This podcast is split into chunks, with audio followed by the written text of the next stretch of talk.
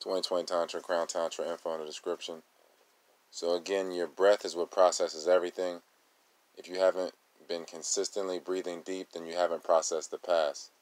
So, anybody that's been through traumas and that's a shallow breather, has a bunch of food on their belly, keeping the breath shallow, again, people are eating food to give themselves that illusion that the shallow breath is a full breath.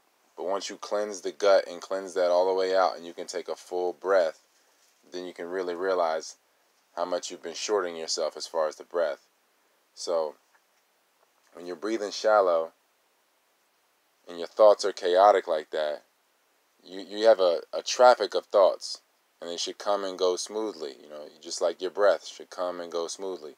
So you need to go into a dark room and breathe consistently every day. Be in darkness and breathing. Because if you're not, then, because everything is light. So as you go through your experiences in life and you take on food or whatever it is, it's you're just taking on light. So anytime that you don't process light, well, the only way you're not being able to process it is because you're not breathing. So when you haven't processed this past light, everything that you're being subjected to now in a conscious way and a subconscious way is waiting is now adding to that line. Now you have a bunch of unprocessed light in the line. It's just making the line longer and longer of unprocessed light, unprocessed thoughts and emotions, things that don't fit within your paradigm of reality or sanity, which you call because it doesn't fit in your concept of yourself. So you won't delve into those thoughts because they will collapse that paradigm so you don't process them. So if you breathe fully, then you'll be forced to process them. And if you're in darkness, then your perception of oneness is, is greater. When you're in light, then your perception of separation and your thought traffic changes just from being in light because then now you're this person. The rug is the rug, the ceiling is the ceiling, so everything is separate. But when you're in the oneness, in the darkness, where all life is birthed from, or all light is birthed from, then you have you have a a greater ability to defragment and to process.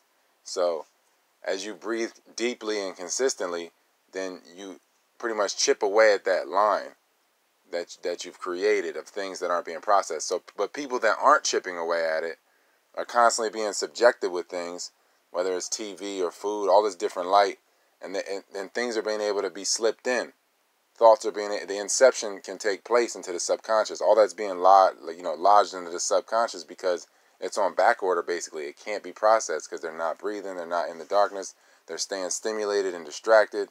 So you have all these thoughts, emotions, foods because you when you're not processing thoughts and emotions, then you need to distract yourself from those thoughts and emotions. Then you need stimulation and distraction externally, and so, and in order for you to stay externally distracted, you need more stimulation.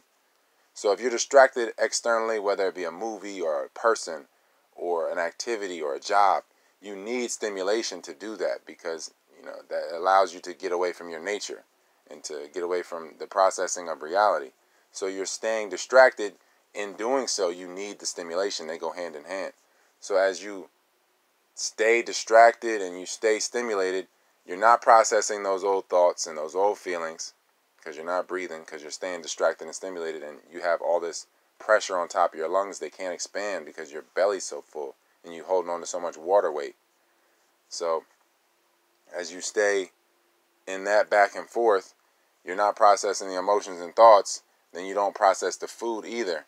And now you have a bunch of you have emotional and mental constipation and then that becomes physical constipation.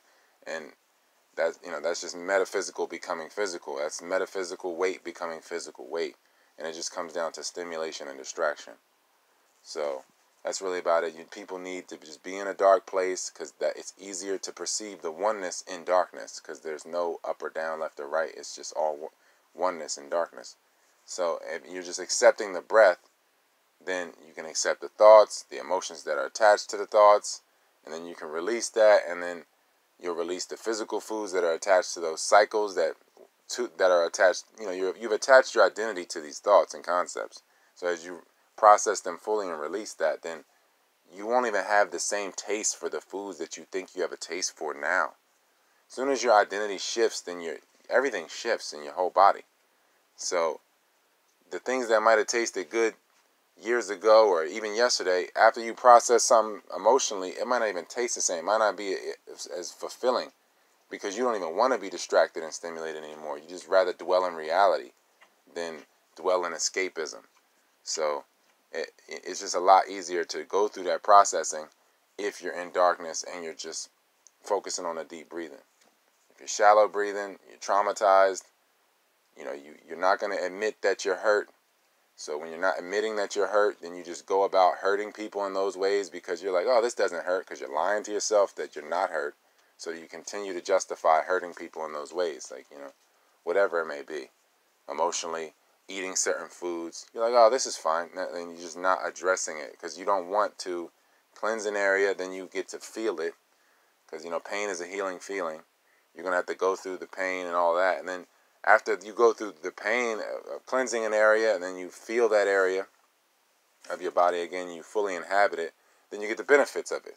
You get the the potentials and the energy that come with that area that you that you were giving up. So it's just the process, and the only way the process can unfold is the breath, because that's how, you know, the breath is the basis. So, um, 2020 Tantra, Crown Tantra info in the description. I got 38 PDFs and three audio books. You can DM me for the details.